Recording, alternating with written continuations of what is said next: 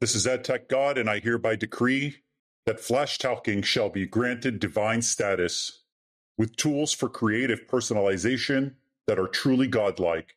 You could be more than omnichannel. You could be omniscient, like me.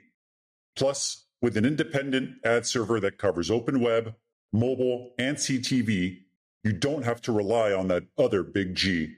So stop praying for a way to get unbiased delivery for your campaigns and visit flashtalking.com slash pod.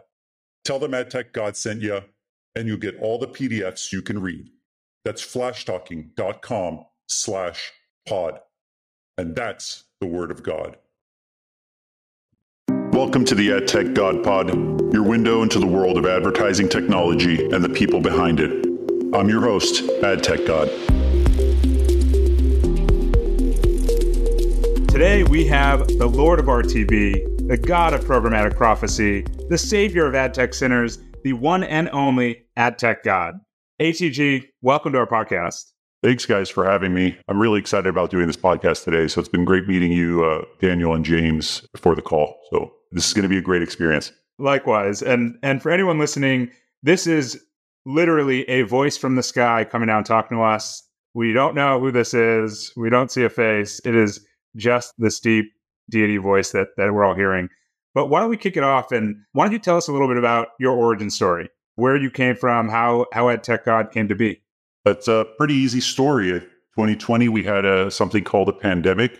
We found ourselves locked up at home with a lot of free time. Free time meaning all day and night, pretty much at home.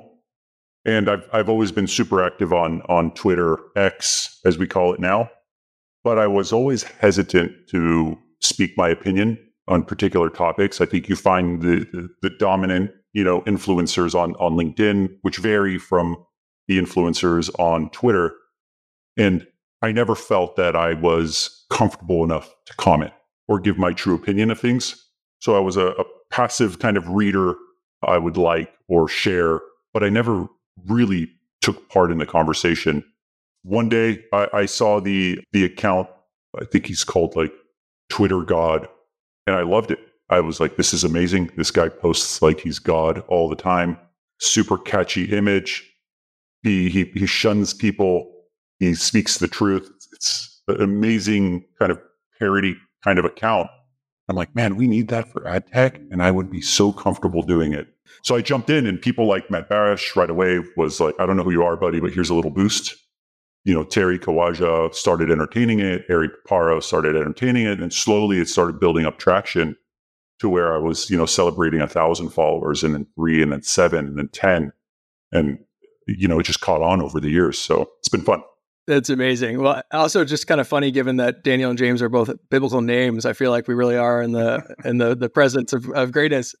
in in terms of building it, I mean, did you find it's funny we've started obviously doing this podcast and we've tried to be more active on on social media but like we've almost had to like force ourselves to just be like every week we're going to record a podcast or like we got to just like put out these posts like did it start like that or is it more like you just had an idea and you're like i'm saying it like i'm i can do this now no it it, it just started with you know in the evening time when when the house is a little bit more quiet and we're done doing what we have to do as you know parents and as workers, I, I would just pick up my phone and, and start tweeting. And I started finding myself getting a little bit more, I guess, controversial. I, I, I felt, I feel very comfortable asking questions I know the answer to, but I know that people differ in their opinions. And, and that creates a lot of interaction with the posts. And so as I started doing, you know, better and better posts, I started throwing out memes out there because I saw DigiChad. I'm like, man, this guy is insane. He's got like 100,000 followers. I said, no, it's kind of fun. Like maybe I'll get a little edgy on the memes, but I suck.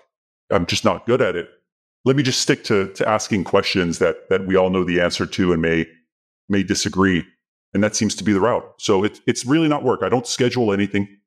I really don't. I, not one post has ever been pre-scheduled or thought about. I don't have an agenda with what I'm posting. I have no real long-term goal with this other than I'm just riding the wave, seeing where it goes. It's awesome. I mean, like sincerely, actually, like thank you for doing it. It's been actually kind of inspiring to us that we could do this. Just seeing people in like what is like a niche community like the fact that there is an audience for it is encouraging. I mean, you have like 15,000 followers. Crazy. So thank you for doing it. It's been fun. Yeah. And we talked a little bit before we even started recording, but you know, the content you put out, like you said, it is not just kind of garbage content or kind of silly questions or poking fun at people or things in the industry. I mean, you're actually talking about real topics, divisive topics, things that people have strong opinions about. And so I imagine it could have been easy to go kind of the funny, let's just poke fun at ad tech. This isn't rocket science kind of direction. But you chose a much more intellectually stimulating direction. So, like, what, what was that choice like? And what have you seen come from that? I think it started probably by seeing a lot of LinkedIn press releases, and it's a little stale. And, and this happened a few years ago where, where I read a press release, and then two or three weeks later, another company released something that was almost identical to it. And they're like, you know, industry leading, we're ready to rock and roll. Nobody's going to be able to do this but us. Like somebody just said the same thing two weeks ago. Like this is this is getting a little stale. And so I think on my end, that that kind of sparked the okay, we're, we're solving for problems that we are all fully aware of. We know it, right? We know fragmentation is a problem. We know measurement is is getting resolved, but still a problem. We know frequency capping is a problem. We know competitive separation in connected TV is a problem, but they're all being solved, and everybody talks about it all the time.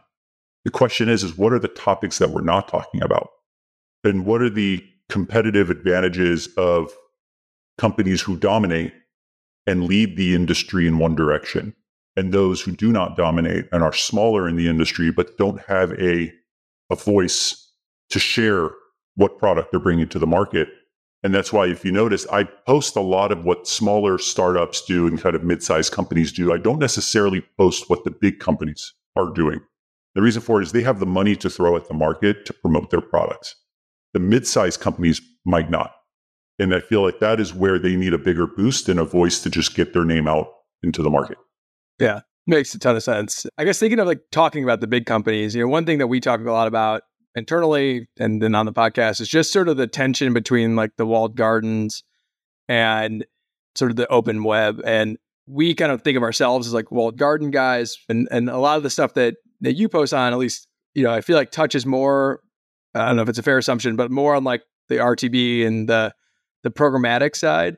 Right. Do you have like, you know, love to know kind of just like the ad tech god like point of view on like which of those paths, if any, is is better or like which one do you kind of like fall on the side of?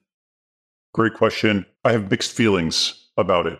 In one aspect, if I look at the walled gardens that exist today, the big social media platforms, the Roku's of the world, you, you think to yourself, if I was in that position, how would I benefit from the data that I collect, the audience that I have to maximize revenue and still kind of drive those KPIs for, for marketers? On the flip side, when you are not a part of the walled garden, you look and you wonder, how transparent is this particular inventory that I'm accessing? What is being obfuscated that I cannot target? and how can I grow my business considering a majority of the spend is coming through these walled gardens? And so I have a very mixed feeling about it. I think if I worked at Roku, I would probably love it. I would say this is amazing. If I didn't work at Roku and I was a smaller provider, right? I think right now the last stat I saw was 40% of Connect TV ad spend is on Roku. I mean, that's a that's a huge percentage of the market. So whatever they're doing is working, and I'm a huge supporter. But you have to consider the implications of higher cost of inventory.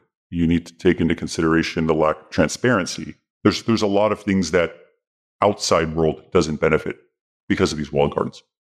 And you know there there are a lot of things that I think agency holdcos and large advertisers in particular try to blend between walled gardens and open web, whether it's certifications, things about transparency, things about ad fraud and ad fraud measurement.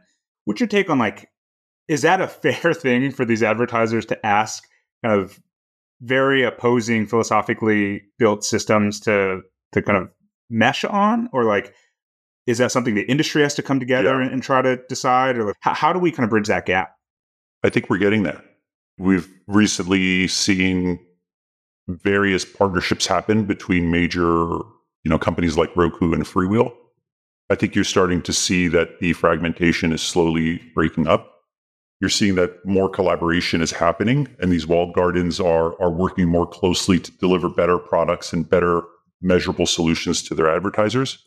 I think we're getting there. I think, you know, if you consider where we were in, in, in streaming television in particular over the last, you know, seven, eight years, we really saw a boom in 2020.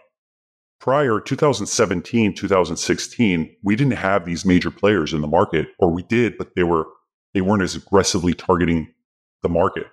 But since the launch of, you know, Paramount Plus, and you're talking about Disney Plus, and you're talking ad-supported Netflix or the HFOD model in the fast channel growth over the last, you know, 12 months, you're seeing that in order for the industry to grow, we have to work together because in the end, it's the marketing dollars that we all want.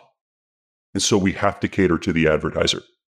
And you know, one thing I was kind of just wonder from the like open web perspective, what would the ideal end state look like? I've listened to a bunch of stuff that like Jeff Green's talked about, and you know, kind of looking at it like it's a a Nasdaq where you know everyone can kind of transact.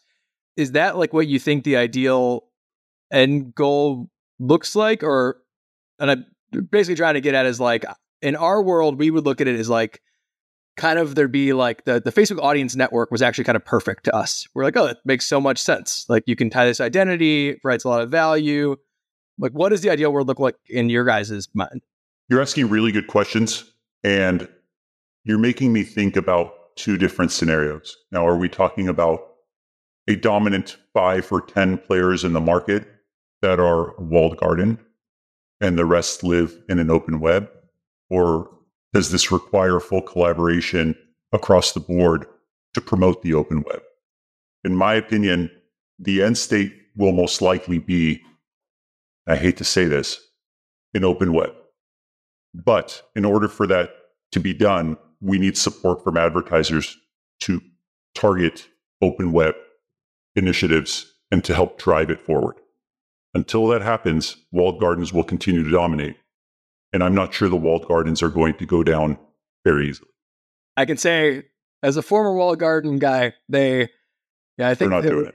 They're not going to do it, but you know, they may be forced to by the market. And know, one thing that is interesting in that scenario of like of the world where it is all open. I don't know if if, if you thought much about this, but you know, there, there's a lot of value right now with walled gardens in particular, people don't talk about this a lot, but they can provide trade credit, right? So they're really, really big companies that can basically offer loans for all practical purposes to small advertisers to pay them in like net 30, net 60.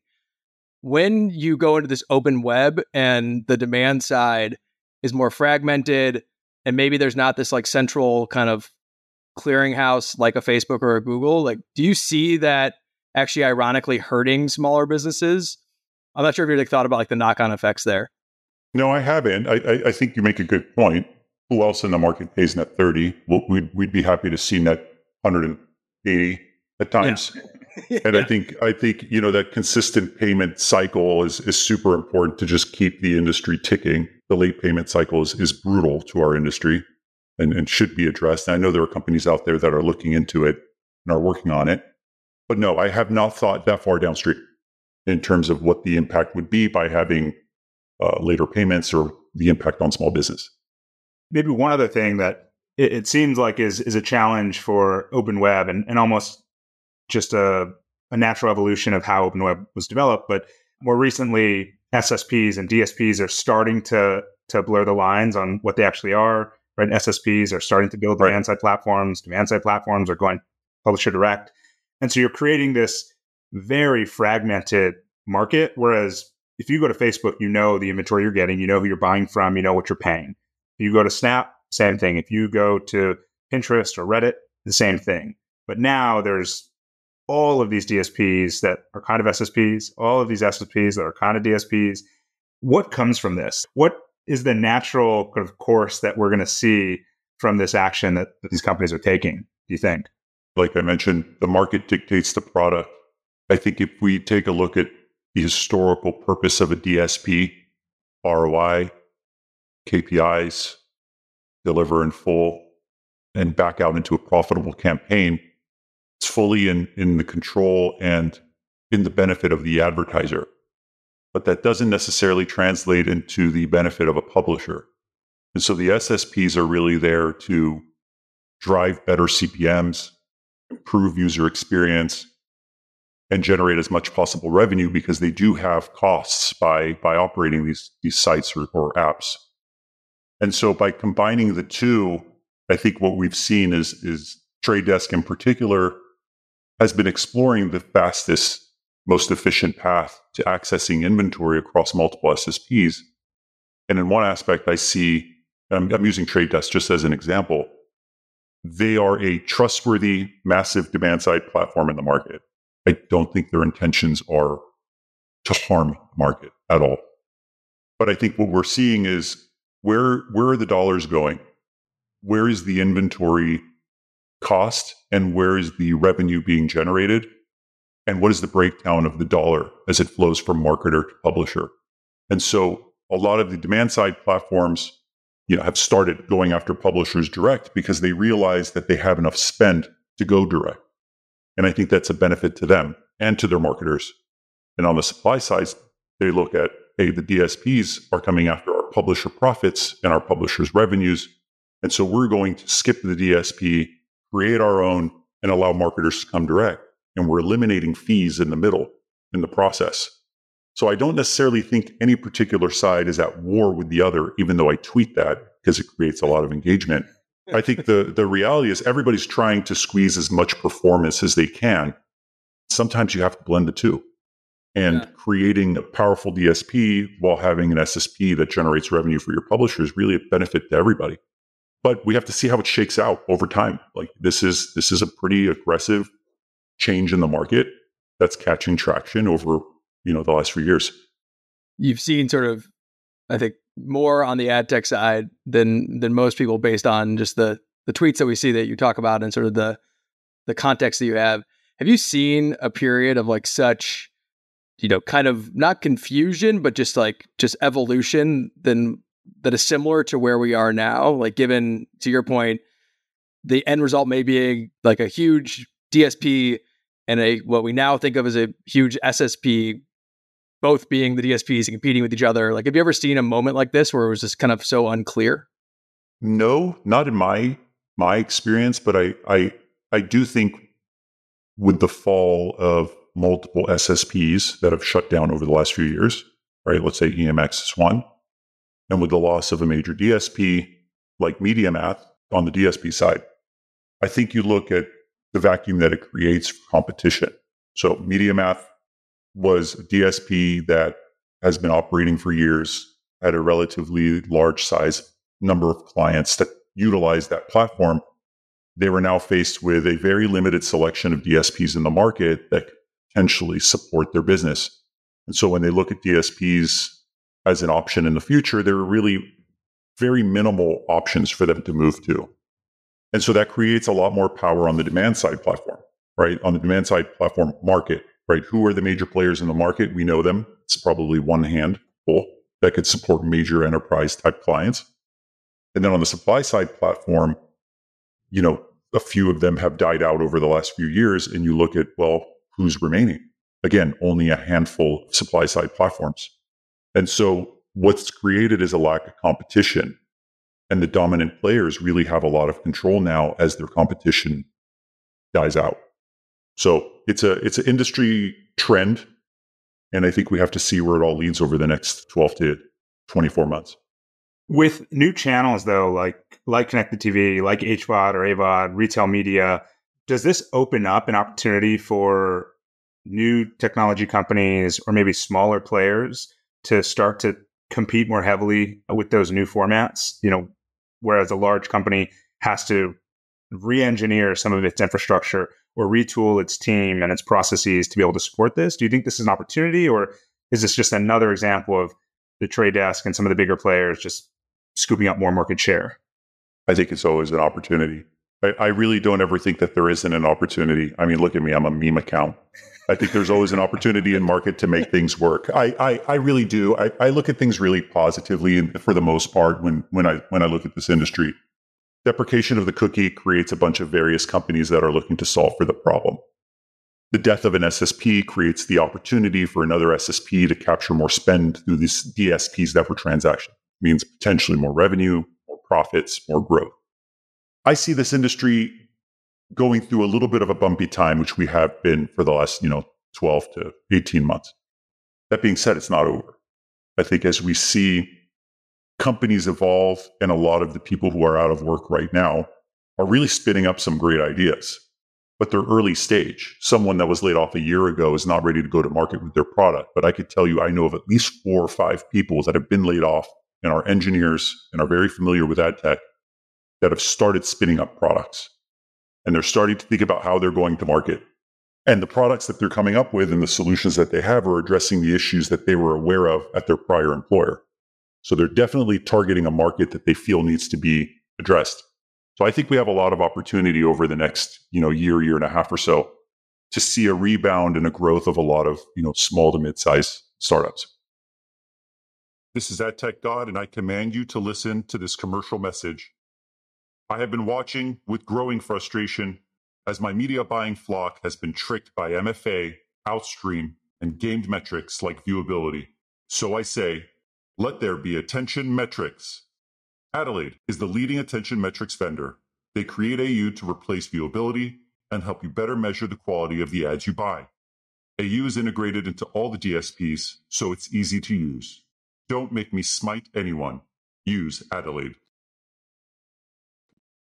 Along those lines of, of smaller companies, I guess two questions. One, have you ever thought about starting an ad tech god venture fund or like a DAO or the could be or maybe? And then and if I, am just curious if you ever have, because it could be really interesting. I had this combo yesterday.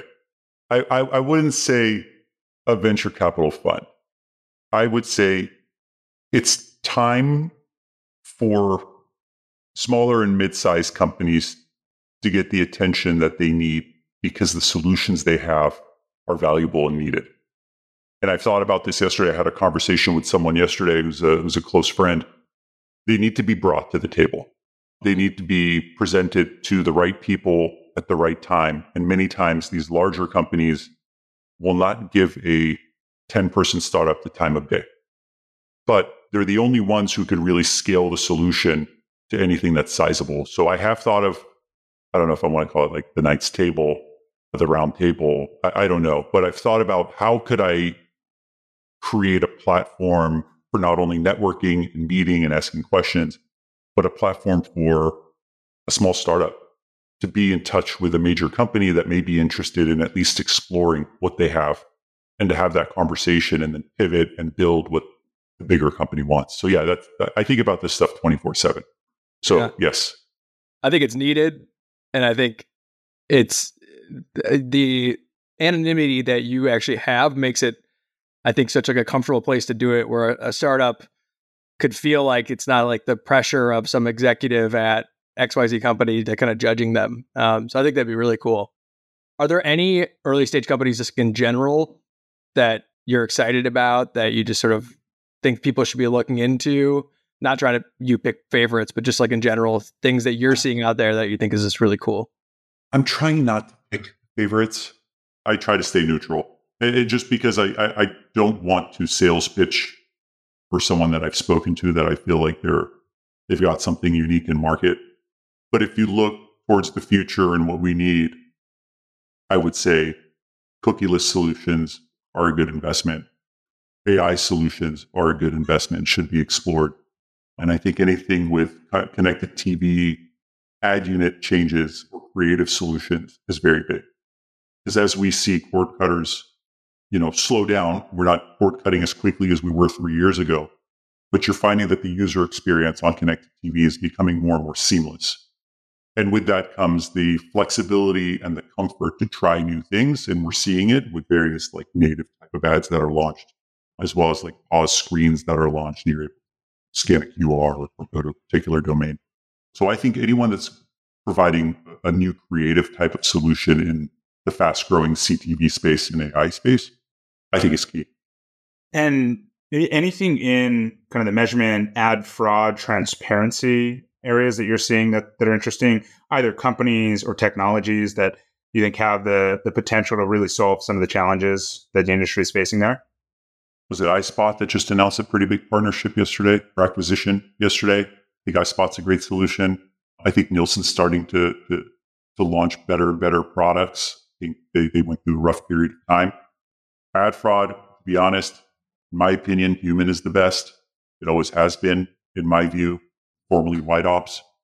I think they're good, but I think the fraud starts at a different point in, in the process. I think there is the, the fraud of bot farms and somebody somewhere with a server creating inventory, and there's misrepresentation of inventory, which is a different type of fraud.